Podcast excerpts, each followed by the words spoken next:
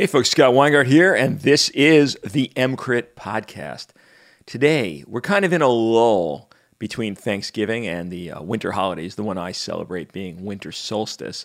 I'm not a Wiccan, but I do like the holidays that are actually linked to nature and the cycles of our lunar world and all of the great things around that. So that's the winter holiday I celebrate, and since Thanksgiving has just passed, let me take a moment to thank all of you who listen to the podcast, who send in thoughts and ideas and keep me a better doctor, as well especially to the people that subscribe to EMCrit membership and actually fund the ability of this podcast to continue.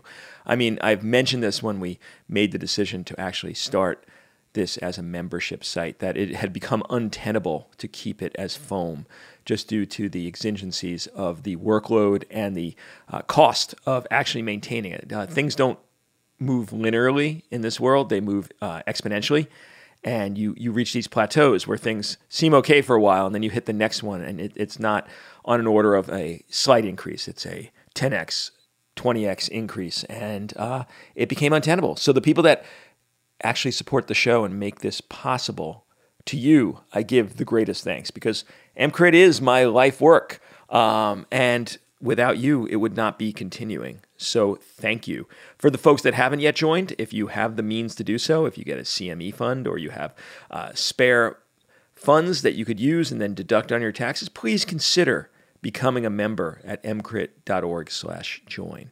All right, let's get right into the show. I figured since we are approaching the end of the year, it would be worthwhile to just do a question and answer show. So this is going to be kind of a melange of various topics that I've received as questions in my inbox, and I just kind of accumulate them, and I plan to do these regularly, probably quarterly, and I hope to get a guest host on for this. There's someone I have in mind. She hasn't responded yet, but there'd be someone I think very fun for these Q&A shows. We'll see how that plays out. But for now, let's get right to the questions. All right, the first question I got from the Stony Brook Emergency Medicine Residency, and they actually described a patient who came in with a grievous traumatic brain injury, obvious increased intracranial pressure given both a blown pupil and then an eventual CT scan with significant shift.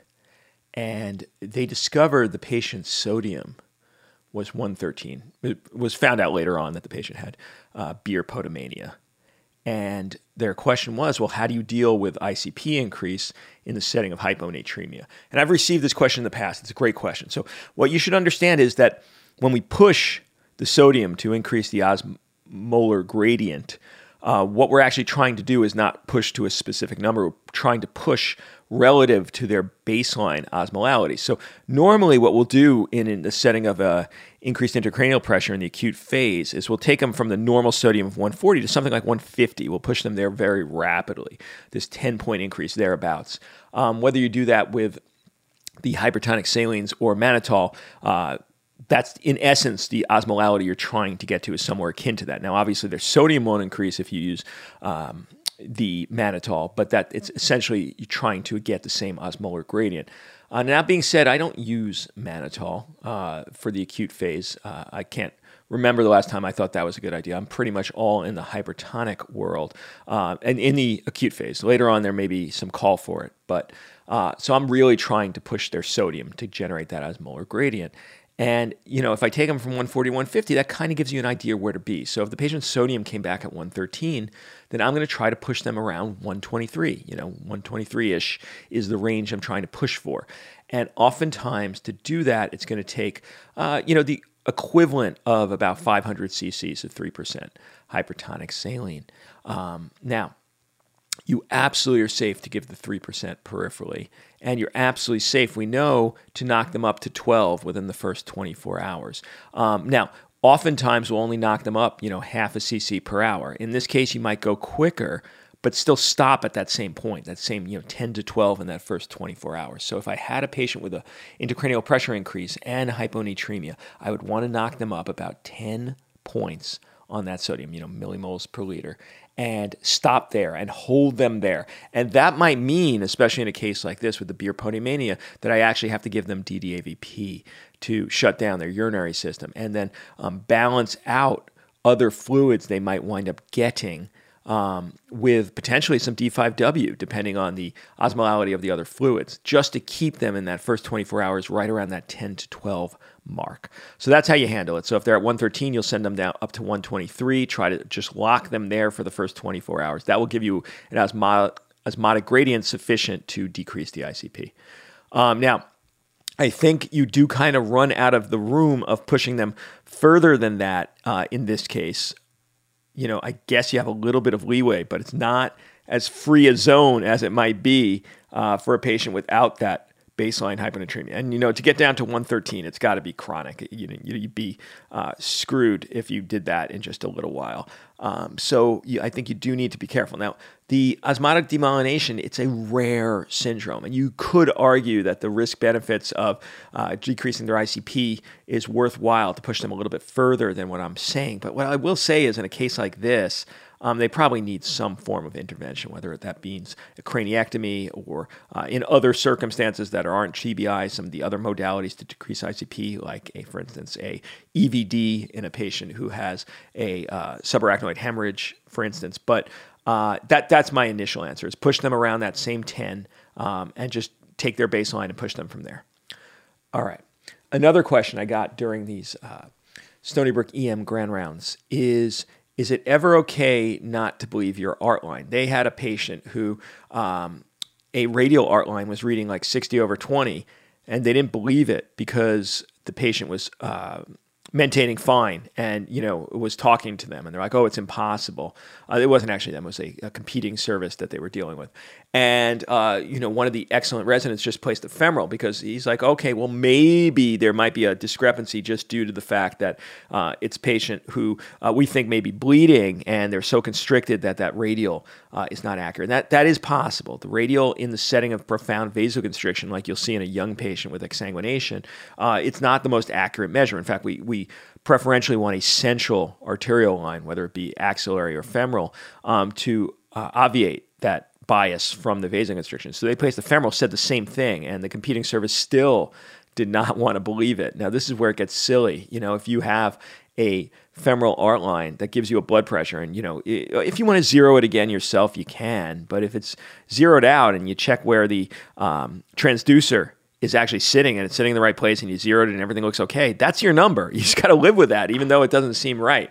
So yes, do trust your central arterial access. Oftentimes, if you're getting a reading with a waveform, it's real, you know, and like I said, you know, make sure the transducer's in the right place, re-zero, but if it's still giving you a number, that's your number, even if it seems discrepant to the patient's clinical state. But it does bring up the issue. You can't use mental status as a marker of what the patient's blood pressure is. Depending on the vascular tone and what have you and the patient's individual physiology, they can be awake with very low blood pressure. So don't actually get confused by that. And this patient actually turned out to be exsanguinating from retroperitoneal hemorrhage. And luckily, the ED staff was on it and figured this out early on. All right, another question I received. And I've received this a bunch over the years, and I never really addressed it, but I had done that podcast way back on the laryngoscope as a murder weapon on intubating the metabolic acidosis patient. And obviously, the issue we have here is they, in most circumstances, are providing incredible degrees of respiratory alkalosis as compensation, and without that, they die, right? And so the question becomes, you know, should we use the recommended approach that I put in that original podcast? The EMCrit approach is to RSI them with augmentation using non-invasive before, bagging them during the apneic period, and then an immediate placement of them on a very profound respiratory rate and minute ventilation. So, for instance, those numbers for me would be 30 breaths a minute and 10 cc's per kg. I don't care about their ALI during this first hour or so. It's fine. They're not going to have a problem from that 10 cc's. And just do that empirically until I could get a blood gas and see where I stand. Now, obviously, you have to make sure they're not air trapping and that actually 30 cc's and 10 mLs per kg is actually going in. But assuming it is, that's where I start them. The question comes up, and I've heard this before, oh, shouldn't we just give them ketamine instead and doing them awake? And look, as you know, if you're a listener, I am a huge fan of awake intubation for physiologic difficulty. Now, whether that means an oxygenation issue or a hemodynamic issue, I'm a huge fan of awake, whether that means topicalized awake or ketamine awake intubation.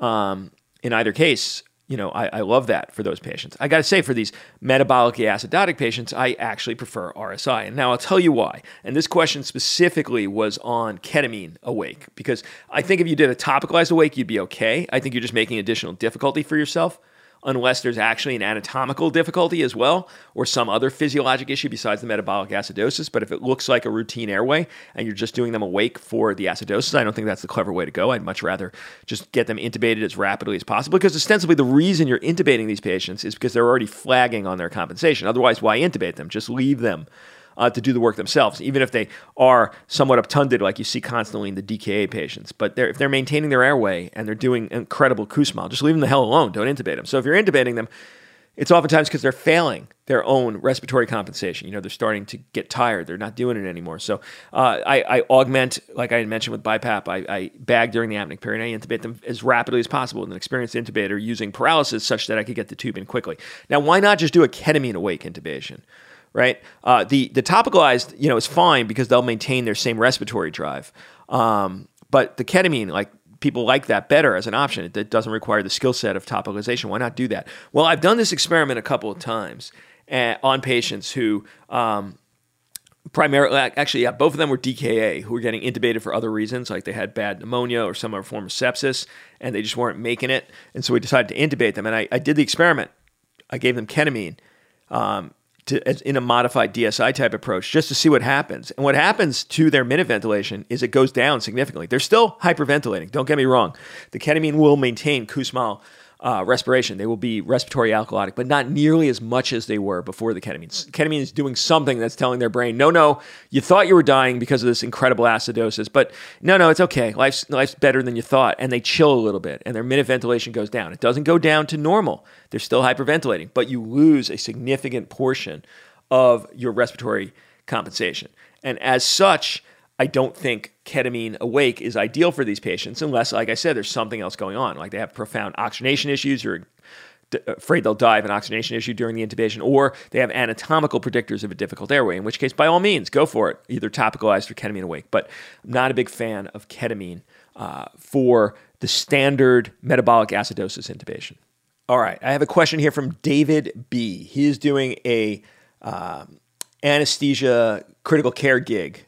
And he has found that during cardiac arrest, the people in his hospital, before the patient gets intubated, are doing the 30 compressions, stop compressions, 2 bag breaths, start compressions again, standard ACLS. And now he's concerned that we learned so much, and we have literature to support that continuous compressions are the way to save these patients' lives, and any interruption is a problem. And he wants to really question the basis for why this 32 is there. And I will say that even though I intrinsically agree with you, David, that the literature actually doesn't support either of us. Now, I'll tell you why I think the literature is as it is, but I believe it was Graham Nichols who did the study on this of looking at continuous versus the breaths being done during a break, and actually discovered that in the pre-hospital environment, the break for breaths actually was better than continuous. Now, why is this? My supposition, I've mentioned this on a podcast already, is that it's because it keeps the people from doing, the 60 breaths a minute continuous that prevents any venous return from happening in the chest. If you do those breaks, even though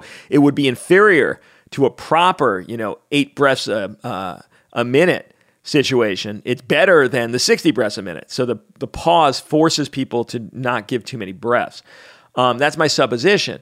Now, we don't have great evidence of whether it's safe to actually give BVM-only breaths during compressions, during continuous compressions, because you might not get many breaths in. If you're really sticking to that 8 breaths a minute and you have a face mask on, it's very easy for that gas to leak around the sides, because it's you have to really get up to a high pressure to overcome the compression force externally of the compressions themselves on the lungs. And you'll see this, like the vent needs to be up to like 80 or 100 sonometers pressure limit in order to get a breath in during compressions. And now if it just so happened during that minute that all of your breaths were during compressions, then you didn't get any breaths in. And I think that's the actual logic. And since we do only have studies saying it's better to do the 32 than the continuous in this circumstance, I think it's going to be hard to change right now to continuous compressions without another study, even though I agree with you. I think the best of all worlds, until a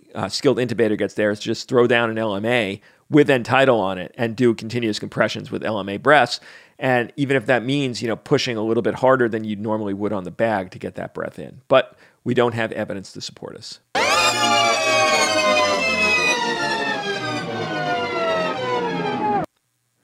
Oh, I'm so sorry. There is that dreaded sound, the sound you don't want to hear, the sound you wouldn't hear if you were already a member of the EMCrit podcast. You would be hearing a bunch of other question and answers right now, but instead you're hearing this spiel where I beg you to do the best thing for your patients to make you the most adept critical care and resuscitation practitioner, to get the most recent up-to-date information on taking care of your super sick patients, to get all of the goodness that comes with a membership in EMCrit, the monthly RAC literature reviews, question and answer sessions like this, interaction on the site that you just miss out on by not being a member.